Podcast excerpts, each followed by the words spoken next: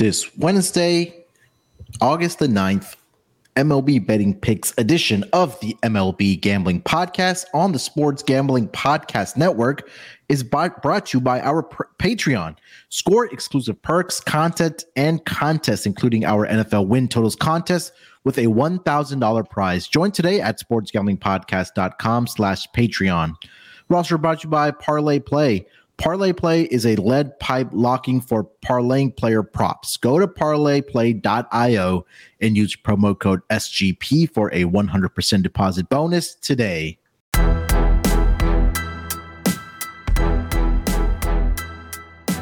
Welcome, everyone, to the MLB Gambling Podcast, part of the Sports Gambling Podcast Network. It is Tuesday, August the 8th, currently 506 on the East Coast. Here to handicap the betting card for the Wednesday schedule on the diamond. And joining me to help me break it all down, I got my guys here with me. First off, you guys know him as a voice of the NBA Gambling Podcast. And he's also making his appearances on the college experience. It's Lonte Smith. Lonte, how you doing, my man? Hey man, doing good. Uh, hopefully we can get in uh, to the right side of a few of these games. Starting off with a good week. Uh, first few days of the on the base has been pretty good, so hoping we can keep it going. Yeah, pretty good start to the week, um, at least on Monday and Tuesday for myself as well. So hopefully we can keep it rolling uh, in the Wednesday schedule. Also joining us, you guys know him as a voice on the NFL Gambling Podcast, on the N- uh, NBA, tennis, WNBA, and of course here on MLB. It's Scott Studio Reichel. Scott, what's going on, my man? Man, nothing much. Just been keeping busy. A decent amount of tennis during the afternoon. Probably gonna have another episode out tonight, so keep an eye out for that. But looking forward to going to the baseball card. Yeah, uh, Wednesday's card. Um, at least the time that we're recording. Um, The We only pitchers have are about- undecided in a decent amount yeah, of these. games. six about I think six games that we have undecided pitchers, at least for one team. So we'll try to do our best to handicap our games here uh, for the Wednesday schedule, um, and then of course we'll break down every game that does have betting lines um, for the Wednesday game. So Wednesday, hey, we always have the uh, day baseball to kind of get us through the afternoon and the working hours. So um, we'll dive right into it here. And appreciate everybody joining us in the chat. The usual suspects, uh, Captain Insano, Ryan, TVDBJ, Randy. Appreciate you guys uh, joining in. We also got Josh asking where Mal is.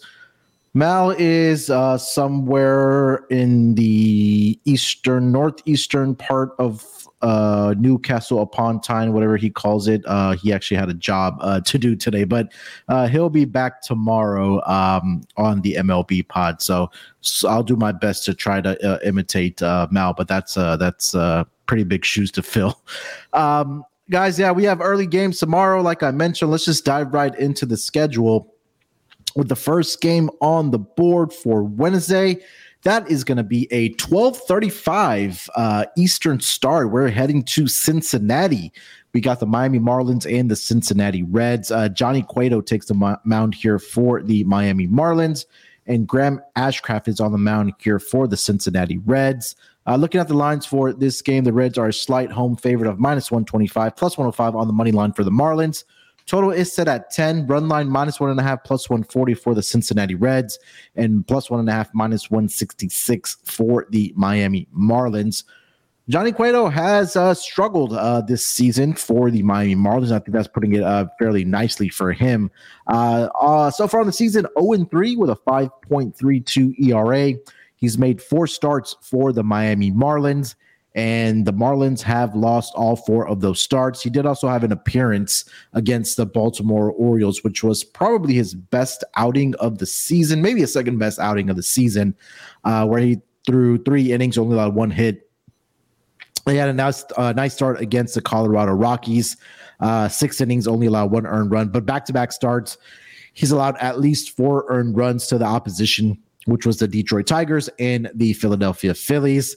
Uh, looking at Graham Ashcraft, I know he was a little uh, shaky once he did return for the uh, Cincinnati Reds, but he's been pretty solid over his last couple starts here for the Reds. Uh, looking at his numbers, at least over the last five games, he possesses a record of, let's see here, uh, two and one with a 2.30 ERA, 31 and one third innings pitched over the last five games. He's only allowed eight earned runs in that span. Uh, 20 strikeouts to uh, 10 walks as well uh, in that span. His last start was against the Nationals, where they did take an L. Uh, he did go eight innings in that game for the uh, Cincinnati Reds, where he allowed three earned runs.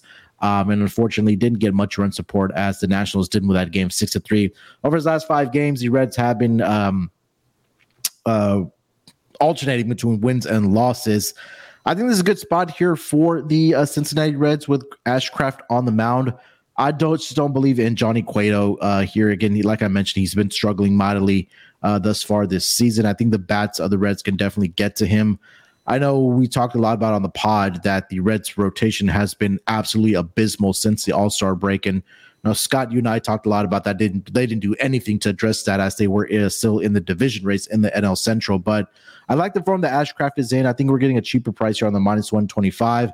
I wouldn't shy you away from taking the Reds team total in the first five innings or full game here, Scott. Yeah, for me, I'm with you. I like the Reds in the spot. This line feels a bit short.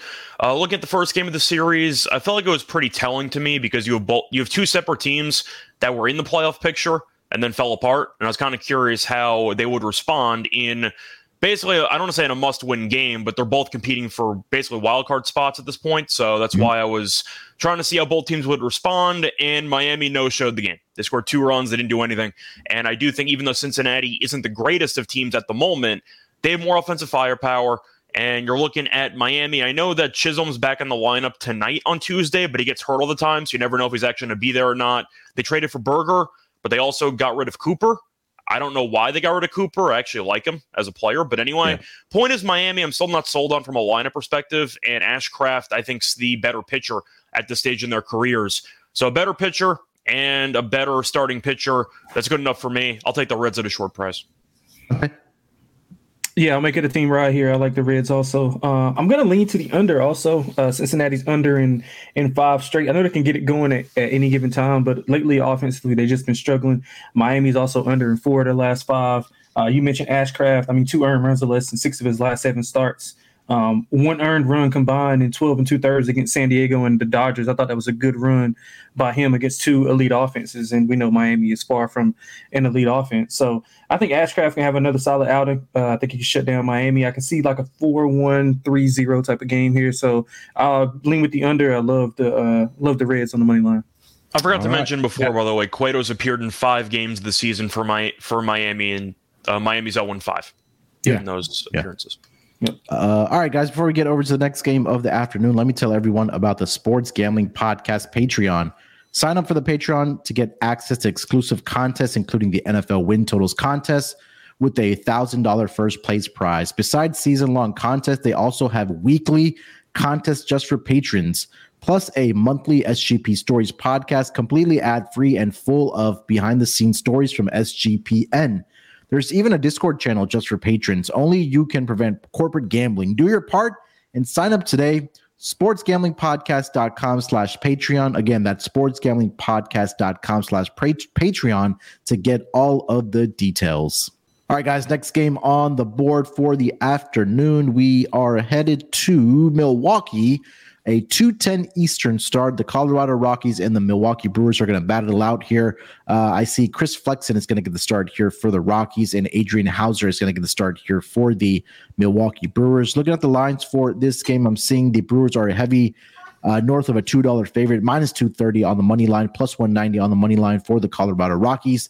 Total set at nine and a half with juice towards the under. Uh, run line minus one and a half, minus 115 for the Brewers, and plus one and a half, minus 105 uh, for the Colorado Rockies here. Um, Lonte, take us away. Yeah, so I, I got like two things here. I like the Colorado team total to go under, and I like Milwaukee on the run line. Uh, Colorado has two runs or fewer in four of the last five. Offensively, they've just been as bad as it gets. I know we talked about. I t- actually took them uh, tonight to win, but it's more so a fade of um, of Milwaukee's pitcher um, of, of Miley. Uh, I think Colorado can get to him, but I mean, again, you know, Houser, he's been solid at home, one earned run or less in three of his last four starts. So that goes towards the team total being under here. Um, Flexen, he's allowed a home run in six of his last seven and multi home runs and, you know, in three of those. So, I mean, Milwaukee is not an explosive offense at all, but if he can't get it going or put in the right spot, then they can take advantage of that with Yelich and a few of those guys. So I can't look anywhere but uh, the Milwaukee run line, but I do like the Colorado team total uh, to go under, um, whether that's first five or full game. I, I, like that play a lot. Yeah, like you mentioned, the uh, long ball, the home run ball, has been a problem for uh, Chris Flexen uh, this season.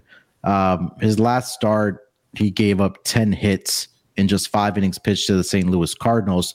Cardinals weren't able to take uh, really advantage of all the hits that they got within those first five innings. They were only able to muster up three earned runs in those spots.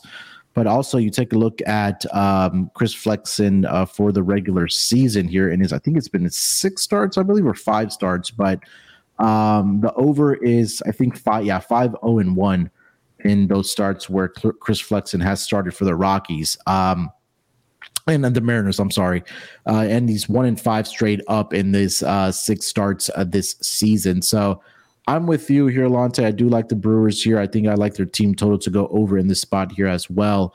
Um, when Chris Flexen is starting, the opposing team is averaging 7.83 runs per game. Uh, prior to their last game against the Cardinals, the uh, opposing team against Chris Flexen has scored 11 7 7 14 and uh let's see here 4 which was the angels all the way back on april but um like i said he's been struggling ever since he did return for the um colorado rockies here so brewers for me brewers team total over uh what do you got scott I'm with you guys. I just think Colorado's going to get killed. I said on yesterday's podcast, I think Milwaukee's going to sweep them pretty comfortably. Yeah. Uh, it's a series they need, simply yeah. put, after they ended up uh, splitting pretty disappointingly to the Pirates uh, over the weekend. We've we know the Cubs are starting to breathe down their neck, and they gained a game yesterday because the Cubs ended up losing to the Mets. So they need to do whatever they can, take care of business. Milwaukee's been a pretty solid home team this season, as they are 32 and 26.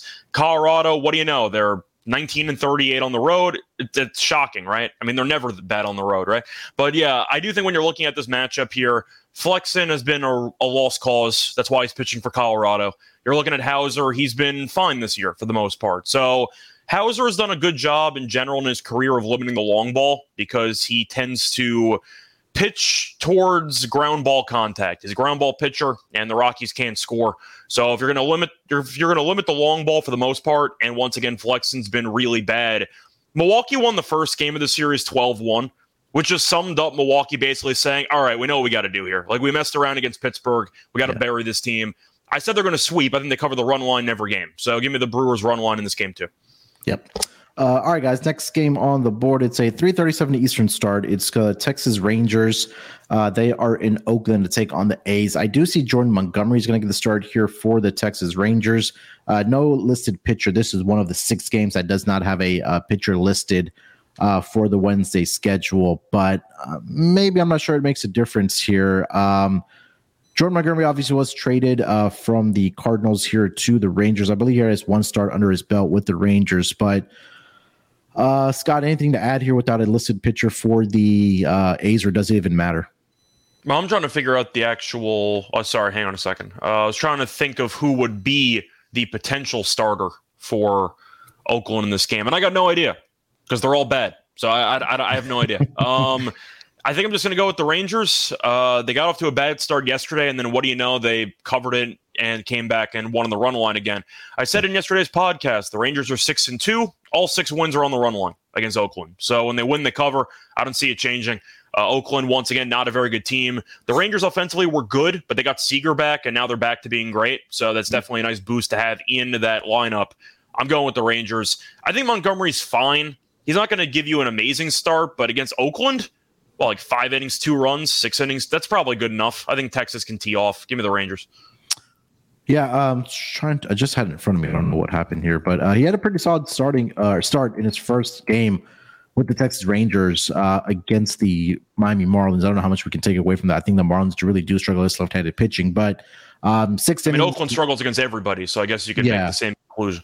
Yeah, he's gone uh, six innings in four straight starts, dating back to his uh, days with the St. Louis Cardinals. But last start against the Marlins, uh, six innings, six hits, allowed only two earned runs six to two victory for the Texas Ranger in that start. So, um, I mean, with this offense, like you know, Scott mentioned, with getting with them getting Corey Corey Seager back, it only you know takes them from being good to great. And then again, we've seen it multiple times this season that despite this Rangers team being down, uh, with how great their offense has been this season, they can always come back, tie the game, or even you know cover the run line like they did yesterday. So I agree with Scott 100. percent I don't think for me it matters on who starts for the A's here. Uh, Lance, anything to add?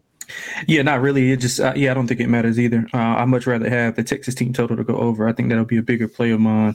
Uh, you mentioned it, Scott. I mean, Seager back in the lineup. I think they'll be able to mash whoever Oakland pitches out. I don't think it matters. So, so the next two games again are um, two teams that don't have listed pitchers. So for the Twins and the Tigers game tomorrow, six forty Eastern start.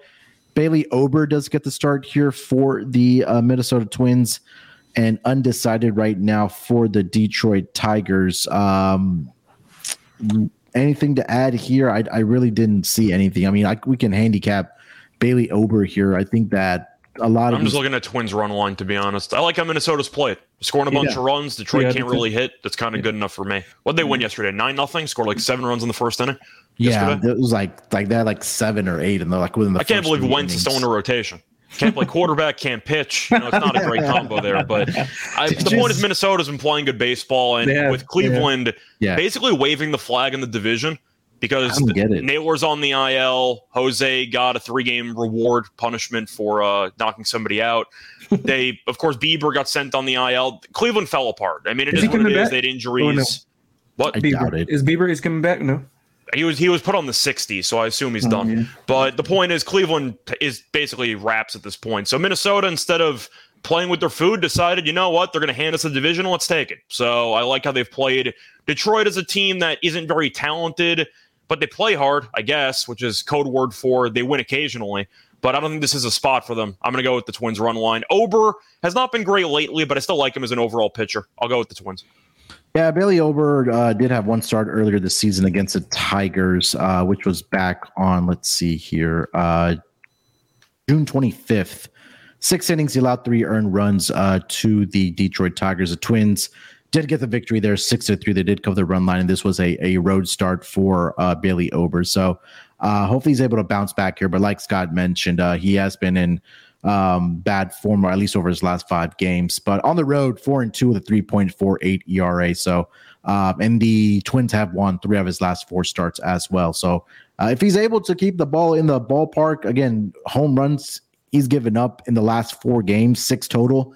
Uh, he gave up two to the Royals and two to the uh, White Sox in that span. But again, like if he's able to keep the ball in the ballpark, um, I think they have a good shot of covering the run line, despite who the pitcher might be for the Tigers. Uh, Lance, anything to add? No, not really. I agree 100. Uh, percent I would look probably look at Minnesota. I mean the uh the not the run line, the team total. I would look at that to go over. Also, it's kind of yeah. boring, but I mean the way they the way they're hitting the ball, yeah, I can't be mad with it. Uh, Cardinals and the Rays is the next game on the board, 6:40 Eastern start as well. I do see Dakota Hudson is getting the start for the Cardinals, but undecided here for the Rays. Um, some news for the Rays that Shane McClanahan is pretty much done for the entire season. Um, I don't want to curse him, but it may look like he might be headed for some significant offseason. What exactly surgery. did he injure again? Yeah, what I happened? they said elbow slash forearm. So I don't want to say it's Tommy, Tommy John. I was going to say it sounds like Tommy. Yeah, that's what it sounds like. Uh, so I mean, I don't want to you know put a bad juju out there because he was having a phenomenal season for the Rays, but uh, obviously, if they do make the playoffs, maybe he can come back, but it seems uh, less likely than not that he's going to be back. But, anyways, um, Dakota Hudson is going to start here again. No lines, no pitcher for the Rays. Um, Monte, anything to add? Scott, we got a chance, man. The Yankees, we got we got a chance to catch the Rays, man. What you think? A chance of what? We got a chance to catch the Rays. Season? how many games are we back? Did they add another 200 games? How, how many games? how many games? How many games are we back from the wild card? From the wild card, like four and a half now, I think. We can we can get it's it. It's either man. four and a half or five and a half because Toronto and Seattle keep winning. Yeah, and okay, Seattle's uh, not even in the wild card, but they're a team that's the bridge team between us. But at least we're not the Angels right now. We win occasionally. Right, five and a half. Yeah, that's what. Catching uh, Tampa. maybe next season. We started zero. Nah, we started zero and zero. Maybe next season. Yeah, but uh, I, am gonna probably go with Tampa this whole series, similar to what we what we all thought in that um in that Minnesota series. I think it's just a mismatch of uh, of teams. I mean, I seen Glass. I think Glasnow was supposed to go here And if he goes, it's definitely a, a run line bet for me. I mean, Tampa's really good at home. I think they're 36 and 18 the last I checked. I don't have to update the numbers, but yeah, I'll, I'll probably just be on the run line um, with them, especially if it's Glasnow. Captain Insano, I'm not even going to acknowledge your stupid question because Mal asked me that the day before you guys started recording. So I'm not even going to acknowledge your question. and yes, I would win in the uh, foot race against Stan just to answer your question. Uh, all right, guys. Uh, before we get over to the next game of the uh, schedule for Wednesday, let me tell everyone about the newest sponsor on the Sports Gambling Podcast Network. That is Parlay Play.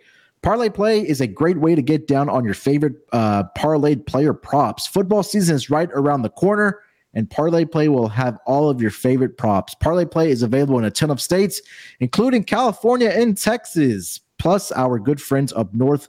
Parlay Play is available in a bunch of provinces in Canada. And when you sign up with our code, you'll get a sweet bonus to get started.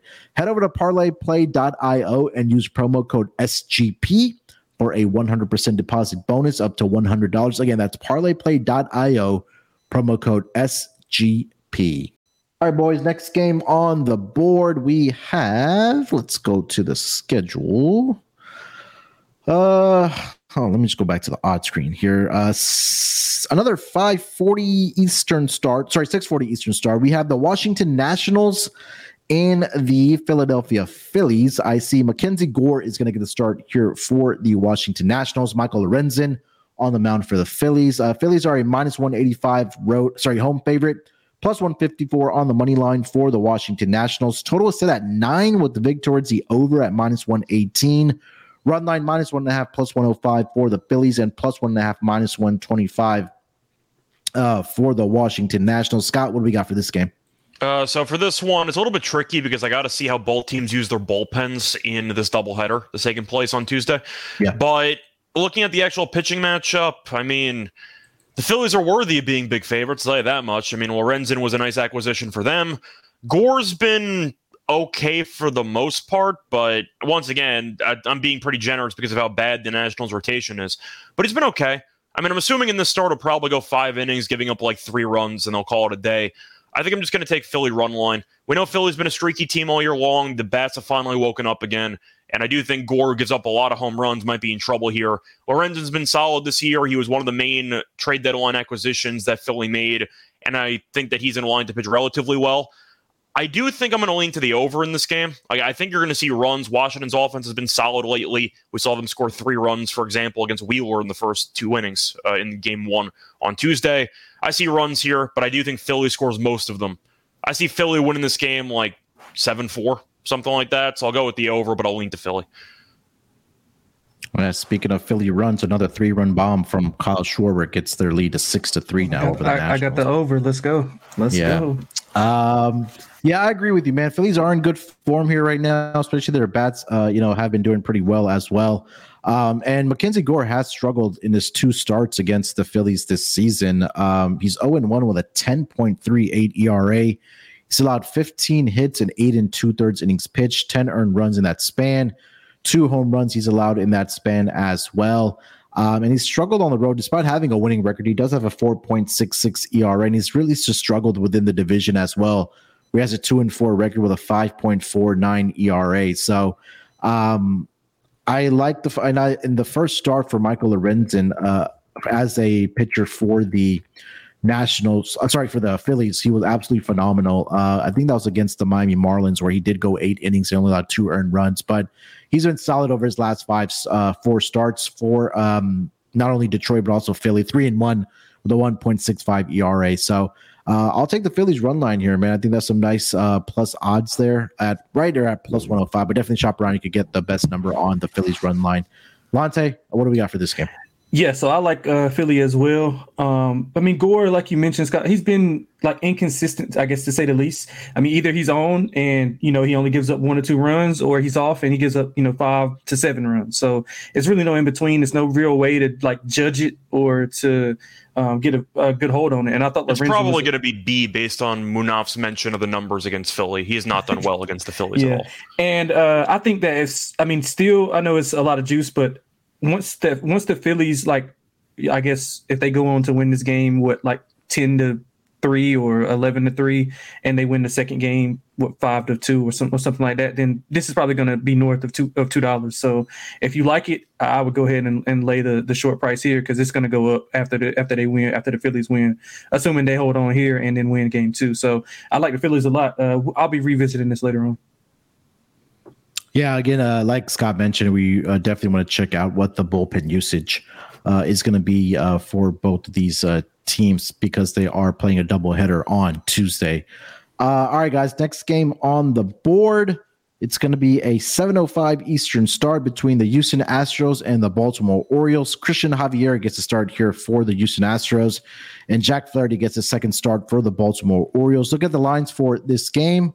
Uh, I currently see the Astros, or sorry, the Orioles, sorry, minus 125 home favorite, plus 105 on the money line for the Houston Astros. Total is set at nine, uh, with a little bit of vig towards the under at minus 112. Run line is uh, minus one and a half, plus 170 for the Astros, and plus one and a half, minus 205 for the Orioles.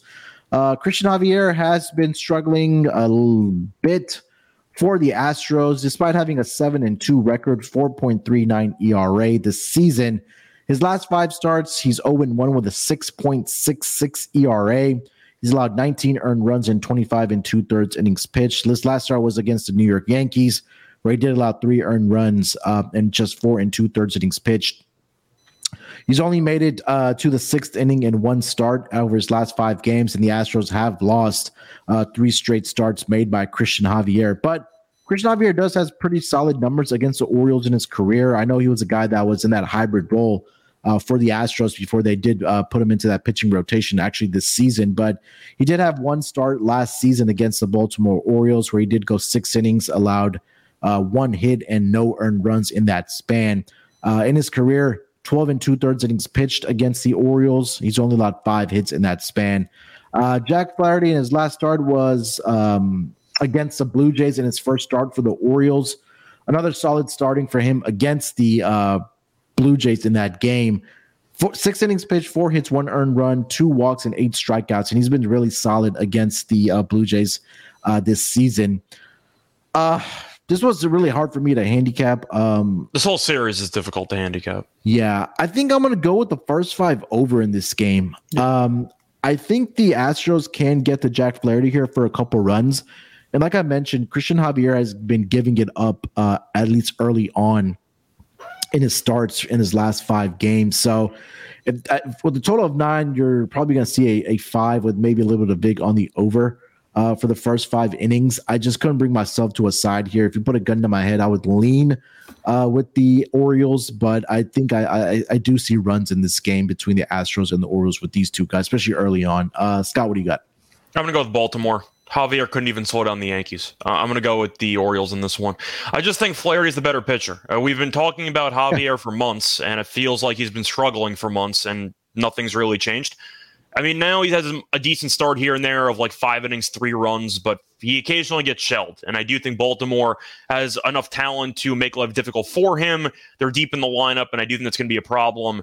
Houston offensively was fine against the Yankees, but – to be honest, it was kind of a disappointing series for them because I thought they'd win the series and they ended up splitting. But I'm going to go with Baltimore at home.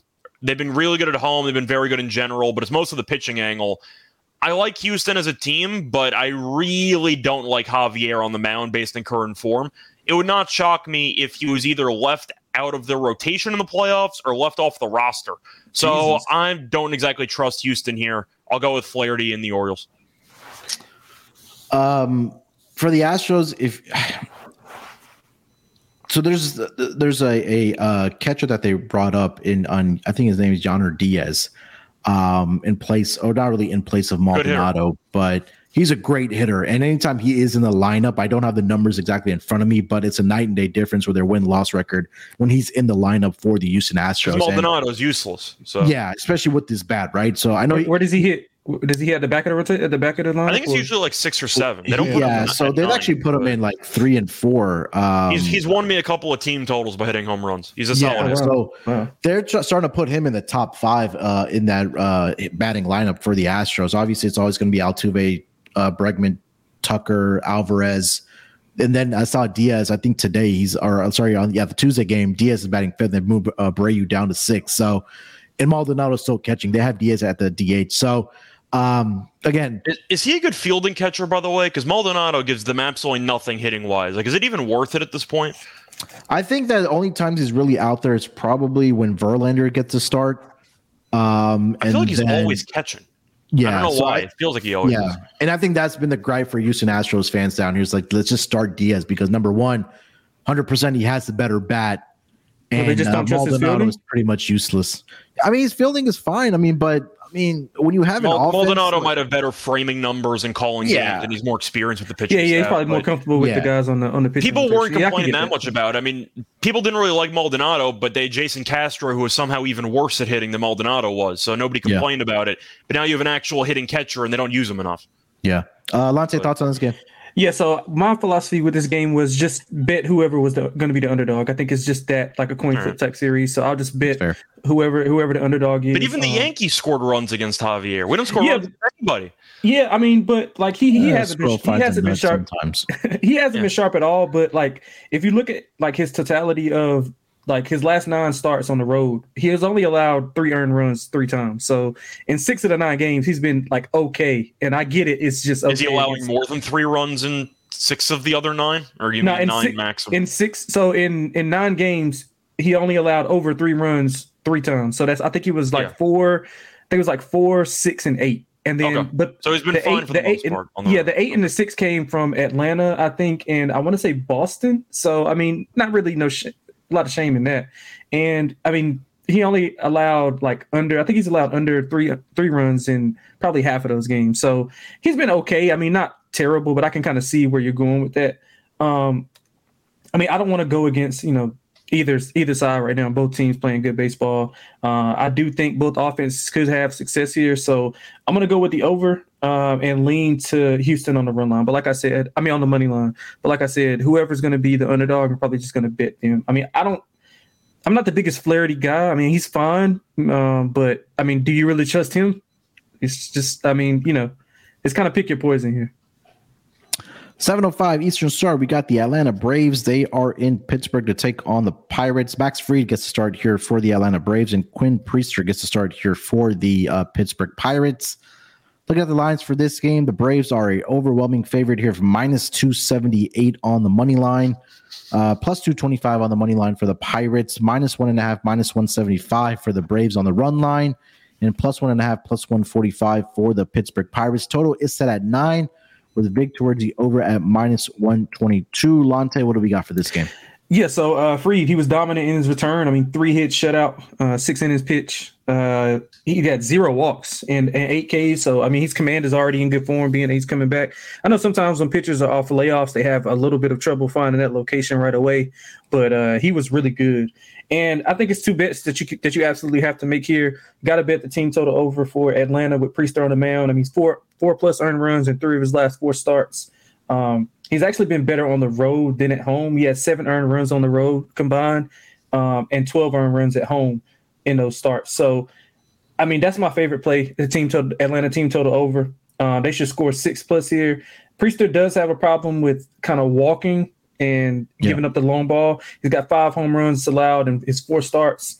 Had three plus walks in his last three starts. So I mean, Atlanta, we all know the offense is is really patient. They're going to mash the ball. So the team total over, and I would look to play a alt. Uh, I would probably like lay three runs. See if you can lay three runs because I think Atlanta absolutely class Priester tomorrow.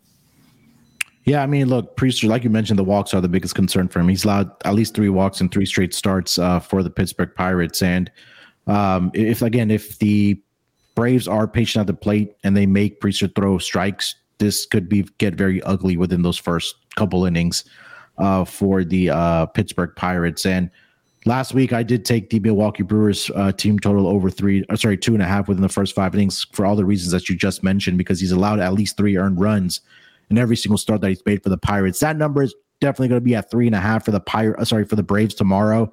I would still look at the over. I wouldn't be surprised if they have at least five to six runs by the end of the fifth inning uh, against uh, Quinn Priester. And like you guys mentioned, uh, or like Lante mentioned, um, he had a great start. Did Max Fried in his return? I believe it was against the Cubs, if I'm not mistaken. So um, that was a very good offense. Yeah, Yeah, the Cubs were coming off that good series. Yeah. Yeah, that was really good. That was, he Yeah, looked really and- good, man. And they've been doing real well against left-handed pitching as well. So that just tells you where kind of Max Street is since he returned uh, for the Atlanta Braves. Maybe he'll uh, make up for Strider being bad. Yeah. Uh, Scott, what do you got? Yeah, I'm on the same page. It's a lot of chalk on this card, but once again, when you're getting into this portion of the season, you can tell which teams are trying and which teams are not, and where the talent differential lies. Pittsburgh's been playing hard. They've actually done decently over the last week, but Fried has been really good, or at least he was in his last start against the good offense that we just talked about. But yeah, you can make a serious argument based on the last month that Priester is a bottom five starting pitcher in the league. He's Yeah. really bad. I'm not saying he's going to be bad for the rest of his career, but as of right now, he's clearly not a major league pitcher. I think it's a pretty safe way to describe his current form. Atlanta might score five runs in the first inning. We've seen it before. Wouldn't shock me, but I like Atlanta. I like them to win by at least three runs in this game.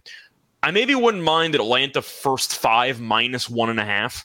Like they might be up five to one or something at the end of five. We'll see what happens. I like the team total over, obviously, but the way that I see it, Pittsburgh got their game in the opener. I think Atlanta brings it uh, in the Tuesday game. Then again, Chirinos isn't great either, so maybe they'll lose the game on Tuesday. Mhm. We'll see. But I do think Atlanta is going to win this game because they have a much better pitcher. So I want to take the one and a half, but when you're looking at the lines here, it's minus 175. Like I, I can't do that. So I'll go with the two and a half and I'll go with the team total over. I don't mind the first five over. I don't mind the whatever, but Atlanta's probably going to score seven runs here, so you can bet that accordingly. 710 Eastern Star, the Chicago Cubs.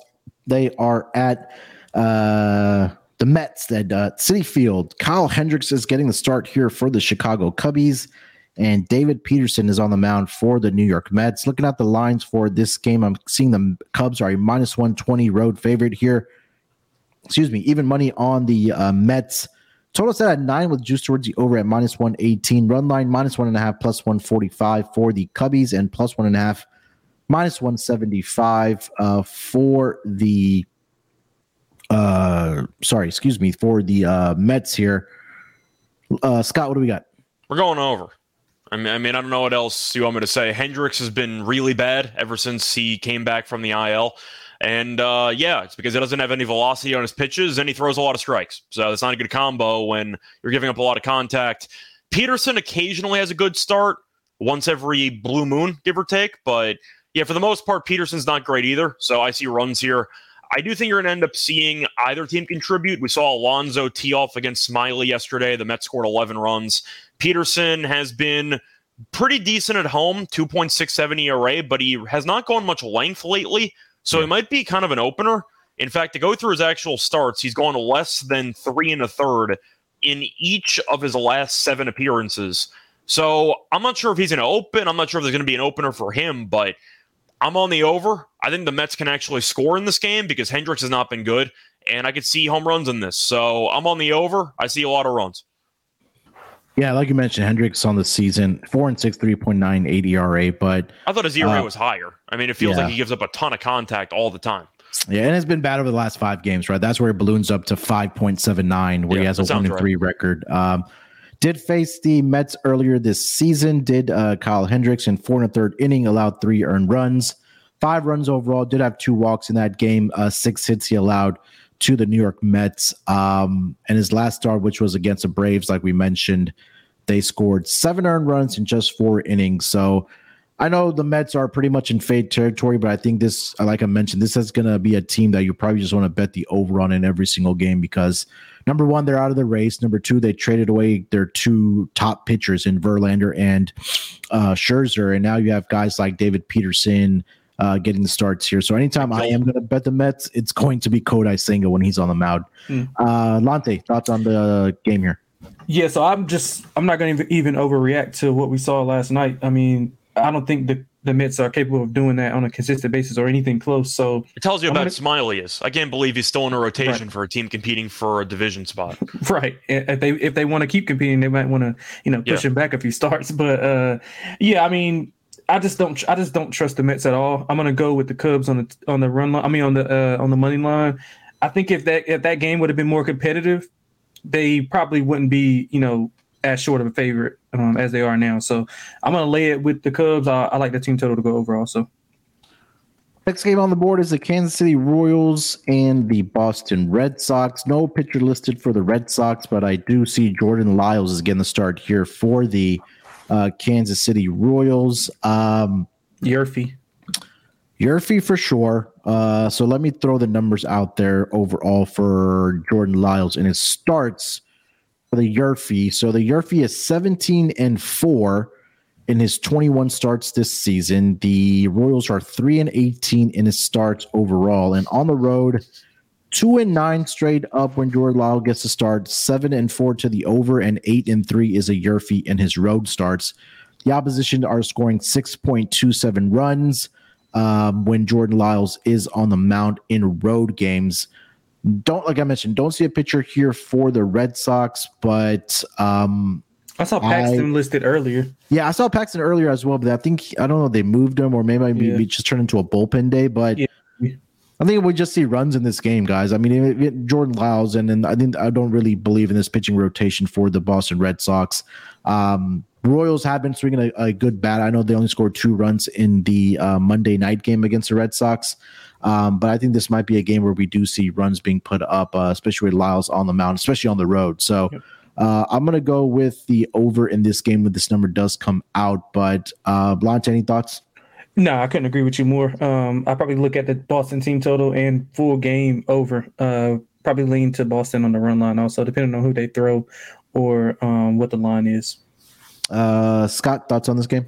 I'm going to lean over, but I also think the Red Sox bury him this entire series. I thought that going in. We saw what the uh, with Oakland a couple months ago. They won seven straight, and then they immediately lost about nine straight, and everything was back to normal.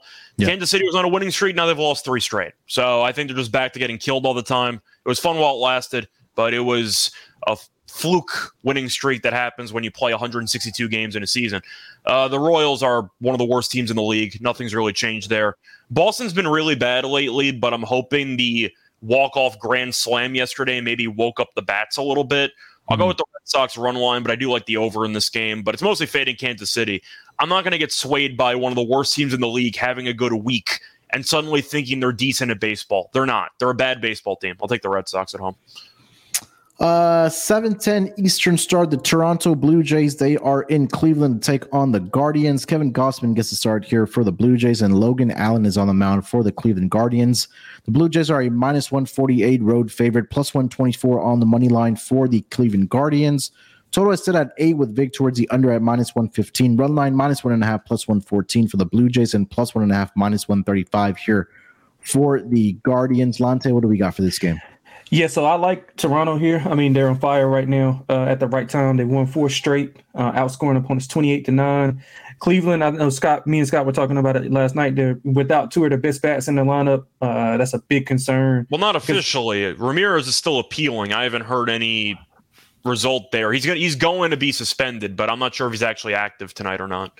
Oh, okay. Well, it, I saw I mean, Tim Anderson, for example, play against the Yankees yesterday because he's appealing. He got yeah. injured anyway. Oh, so they can, oh, I didn't know he could still play if you're appealing. Oh, okay. yeah, if you're appealing, you can, you can play while you play. appeal, but it's usually yeah. one day. You get an okay. extra game and whatever. Oh, okay. Well, I mean, even with them, they're, they're still not a good offense. And Gausman's been yeah. been pretty good. Uh, two earned runs of less than four of his last six.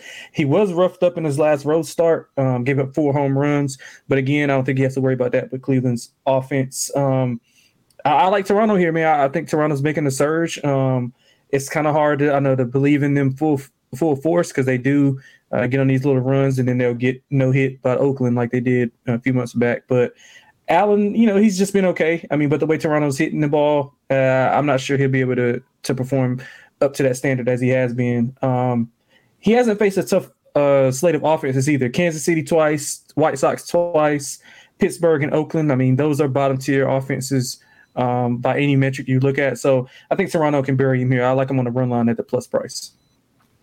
Yeah, I'm here with the Blue Jays as well. I mean, you you mentioned everything. They have their best pitcher on the mound, and Guardians just with all the injuries that we talked about earlier, especially if Ramirez is going to be missing this game. I mean, that's their best bat in the lineup by far. So, uh, Blue Jays, the offense has looked like it's starting to turn around here um, over the last week or so. So, um, I am going to ride the Blue Jays on the run line here as well. Scott, uh, thoughts on this game? Yeah, for me, I'm going to go with the under. I'm not going to try to rock the boat here. I was on the under for the first uh, couple of games in the series, and I don't see it changing here. By the time that Ramirez's appeals over, it should be before the start of this game. So Ramirez should not be playing in this game. Naylor's still injured. Even for Toronto, you haven't really noticed it, but Bichette's still injured, so he's not going to be in the lineup either. I'm just on the under. I, I don't see enough quality options in the lineup for Cleveland to generate runs. And Toronto has been getting by, but part of it had to do with how bad Boston's pitching staff is. That's a separate story, though. But they won the first game in the series three to one.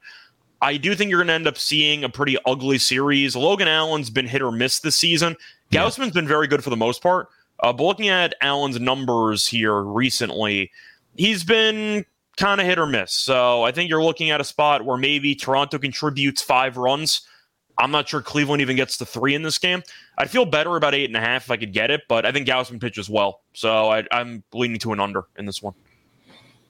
All right, next game on the board. Uh, this is the last game that we have official lines on. That's going to be the LA Dodgers. They are in Arizona, take on the Diamondbacks. Bobby Miller is getting the start here for the Dodgers, and Merrill Kelly is on the mound here for the Arizona Diamondbacks. Dodgers are a slight favorite here of minus 125 on the road, plus 105 on the money line for the home team, the Diamondbacks. Total is set at nine. Run line minus one and a half, plus 130 for the Dodgers, and plus one and a half, minus 155 for the Arizona Diamondbacks. Lonte, what do we got? Yeah, so I'm in FAMO with uh, Arizona as well. So I'm going to go with the Dodgers in a team total over. Um, I mean, Arizona's lost eight of the last 11. They have zero offense, two runs or fewer in four of the last five games. I'm not really a big Bobby Miller fan. Um, he's got a decent record, but he does allow a lot of contact. Now, Arizona hasn't been able to hit the ball, so I'm assuming that he can kind of get by here, and maybe the Dodgers bats can save him because they've scored eight plus runs in five of the last six games. And Kelly, he's allowing a decent amount of contact as, as well uh, against pretty, I guess, below average opponents. Uh, he hasn't faced, you know, an opponent somewhat the upper half of the uh, offensively um, of the Dodgers caliber in his last five or six starts. So pretty simple for me, man. I know it's a lot of chalk on this on this episode, but I mean, uh, that's just where that's just where the good plays are. I think the Dodgers roll here. They probably can get to that total by themselves. I think they can score uh, double digits here. So I t- like the Dodgers on the run line and the team total to go over. Yeah, I think I'm just going to look at the Dodgers over in this game. I think Dodgers are going to win the series comfortably because Arizona's dead in the water. But you're looking at Kelly; he's been the better pitcher compared to Miller this season. But Kelly in his career has not been very good against the Dodgers. Uh, they faced him a lot because he's been in that division for a while. But you're looking at I'm doing the math in my head here. That's 210 career plate appearances uh, by the Dodgers active batters against Kelly. 303 batting average and a 376 on base percentage. And that includes a couple pitchers who are 0 for 1s. The numbers are actually better when you take them out of the equation. The point is, Kelly's not been good against the Dodgers. They've been one of the hottest offenses in the league. You can argue them or the Cubs, kind of going back and forth on which offense has been better over the past week. But I just don't like the Diamondbacks at all in this entire series. They tried to make a move at the deadline for Sewald to help the bullpen too little too late, and Sewald stunk up the joint the first appearance he made. Arizona's just not very good. So I'll go with the Dodgers. They're playing very good baseball. I'll take the Dodgers run line as well, but I will go with the over. I think Kelly struggles, and I think the Dodgers probably get to six or seven in this game. 14 career appearances for Merrill Kelly against the Dodgers. Anybody want to take a guess on what his record is against the Dodgers? Two and 10. I'm trying to think of it. Yeah, how many decisions is he dealing with? Yeah, I, am going to go I just with shave two off. Two, 10, 10 decisions. I was going to say three and seven. 0 and 10 with a 5.45 ERA in his career against the Dodgers. wow. um, so I think that's how many of those are in. How many of those uh, are at? Uh, how many of those are at Dodger Stadium? Does it matter? No, it doesn't. Um, I'm just, just curious. Let's see here on the road. Let me filter that down. Uh, seven appearances in Dodger Stadium. He's 0 and 4 with a 6.23 ERA. So he's 0 and 6 at, at home, home, against the Dodgers. Yeah. Okay, cool. Yeah, that's what I was that's what I was really looking forward to. Yeah. 0 and 6 with a 4.74 ERA. He's taking yeah, so it doesn't six matter. straight right, losses. yeah. You're right. Uh, all right, so that is the last game on the board that has official lines. Uh, I know we didn't go through the Angels with Ohtani on the mound the White Sox with Mike Clevinger on the mound against the Yankees. and then the Under. Padres and the Seattle Mariners. So we kind of rapid fire through this if we have any thoughts here. Yankees and White Sox. I didn't have anything for this game. Mike Clevinger, Scott, anything for this game? Yeah, I'm taking the White Sox. All I, right, I don't uh, have anything more to add. Clevinger, Clevinger was actually decent against the Yankees earlier this year, but I mean the Yankees can't hit to save their lives. It is just sad to watch. So yeah, I'll take Chicago. I need a few more underdogs on my card. So Chicago will be one of them. I'm fading Ohtani. The Angels can't win any games. I'll fade them too. And the last one you said was the Padres and the Padres Mariners, and right? Mariners with Darvish on the mound for the Padres. Yeah, uh, I I think I'm gonna lean San Diego there. I, I don't feel Okay. great about it. No chance I bet that game. Uh, but I think that San Diego is not bad enough to get swept by Seattle. I think they'll win a game. I'll give Darvish that one. But yeah, I'll- I'll be on the White Sox and I'll fade the Angels until they actually win a game. Lonte, uh, Yankees, White Sox. Under. Don't tr- don't trust either offense, so I'll go under That's there. fair. Ohtani and the Angels. Um, I lean to. Damn it, So the issue I have with They're uh, over since with the trade Ohtani deadline. they are. I just is because we don't know. I don't know how many innings he's going to go because his last start he only ended up going what three or four innings before they Yeah. pulled him because of I think like three and two-thirds, issue or something. Doesn't Ohtani get hurt every start nowadays? It feels like his still- body's falling apart. And then the next game he just comes out and hits a home run casually. right, right. But I'm Yeah. going under. I'm going under there also. Um, Okay. 30 Angels 30 and 26 to the under at home. San Francisco 29 and 25 to the under on the road. Uh, I'd the recommend high- the first five under because that Angels bullpen I wouldn't want to go near. Yeah, Yeah, that's they- fair. That- that's fair. So I'll, I'll pivot. yesterday. I'll pivot there. I'll pivot there too. And uh, San Francisco's under in eight of their last ten. Halo's under in seven of their last ten. Um, so I like the under there. And uh, what was the other game? Seattle, San Diego. Seattle and San Diego with Darvish. Yeah. No pitcher listed for the Mariners. Yeah, uh, it was going to be Brandon Woo. Um, yeah, I think I just saw they got placed got- on the IL, yeah, if I'm yeah, not mistaken, right? Um, yeah, so I'm not sure. Uh, I would love to fave Darvish on the road. Seattle's been playing really, really well. Won eight of the last ten. Um, I'd lean that way, but I need to know who's pitching first. I don't know if it'll be a bullpen game or what, but um, I'll lean to Seattle though. All right, boys. So that is the schedule. We have six games, like I mentioned, without starting pitchers. So uh, again, good time to remind you guys to make sure to check out our picks on sportsgamblingpodcast.com slash MLB picks, or just go to the website, hit that MLB tab, hit MLB picks. You'll see our picks up there daily. Um, and one order of business left. That's going to be our lock and dog for the Wednesday schedule. Uh, Lonte, you want to lead us off? Yeah, sure. Uh, I'll go. My first. Uh, they just posted this, so I'm, I'm glad for my lock. I'm going to Atlanta team total over five and a half. Um, I think it's like minus one twenty. If you shop around, I mean, it's not a lot of books that got it up right now. There's but no way that's closing at five and a half. Yeah, there's no way. But it's at had 120. There's no way. C- Caesars. Uh, Caesars has five and a half, minus 125. I'm sorry, Okay. minus one twenty five. Oh, but uh, I moving still, line. I th- nah, I th- I think that's a great bit. Um, we mentioned Prater. I mean, twelve earned runs at home uh, combined. I mean, he's just not good right now. Atlanta's going to be patient at the plate. I think they're going to tee off on them. They've had six plus in seven of the last 10 games, and that's against way better pitchers. Uh, I can see them scoring 10, 10 plus runs here uh, with that offense, especially being on that three game losing streak, which they're probably going to end that tonight because they're going to tee off on Keller also. But um, they'll take that momentum into this game. So I like Atlanta team total over five and a half for my lock. Uh, for the dog, we're gonna go to back to that Philly game, back to that Phillies game. We're gonna go with the run line. I think you can get like plus one, 107, 108. You shop around, you might can get plus 110. I thought Lorenz, uh, I thought I Lorenz see 105. 105. Yeah. That's fine. I'll, t- I'll take anything plus money. I think is a good bet. Lorenzen was pretty much. Uh, I thought he was the steal of of the deadline. I mean, in his Philly debut, two earned runs in eight innings. He retired ten straight after allowing his uh his first run. I mean, he went like he's allowed two or less in six of his last eight starts. Before the uh, his last game as uh, as a Tiger, I mean, he went 18 and two thirds without allowing a run. So he's been great. I think it's a great addition for the Phillies. Um, I think he comes out, he'll dominate Washington. Uh, I like Phillies on the run line as my dog. Scott, what do you got? All right, so I'm going to double lock uh, with Volante. I'm going to go with the Braves team total over five and a half at 125 is a great deal, especially with how bad Priester's been. I think Atlanta, even when they lost yesterday, they still scored six runs. So I still think offensively they're going to do whatever they want. So I'll go with the over there for the team total. As for the dog, I liked a lot of favorites on the card, probably more than I should have. But uh, what I want to go with the dog here? I don't have a line on it. I thought about the White Sox. Uh, just you know, maybe. I thought about the Dodgers run line. I'm not a fan of Miller though, but Kelly's 0 10. Like plus 130 is a hell of a line fading a pitcher that's 0 10 against a particular opponent. Um, you know what? Yeah, I think I'm just going to do that. I'm going to go with the. I'm going to trust my instincts. Give me the White Sox money line. Let's All right. It. Clevinger. Uh, Let's go. For my lock, I am going to go with. Hmm.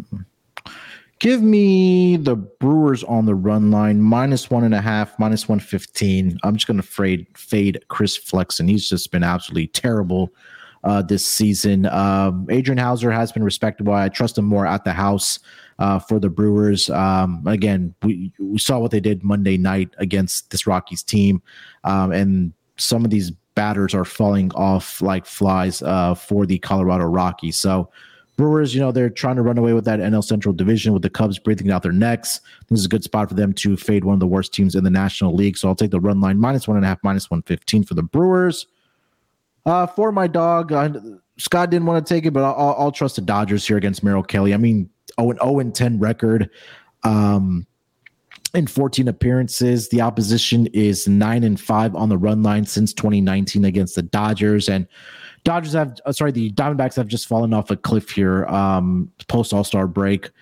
The pitching, especially the bullpen, like you know we've mentioned, has been doing absolutely terrible uh, for the Arizona Diamondbacks, and Dodgers hitting has you know they they've they've been informed since the uh, All Star break. So I'll trust their bats here. I'll take the plus one thirty on the run line for the Dodgers as my dog pick of the night. All right, boys, that is going to do it for this edition of the MLB Gambling Podcast. Lance, anything else you want to mention before we get out of here? Nah, man, we got under an hour, so uh, on a nice size schedule. So good analysis. I like it. Scott, anything else? Not really. I'm putting in a WNBA parlay. All right, there we go. Uh, make sure to follow uh, us on Twitter at uh, MLBSGPN. Make sure to follow the Instagram account as well, MLB Gambling Podcast. And if you haven't already, smash that like button for us and subscribe to the MLB Gambling Podcast on our YouTube page. Uh, we'll be back tomorrow in some or form or fashion for the Thursday games. Till then, good luck with your bets. Let's break these books off and let it ride.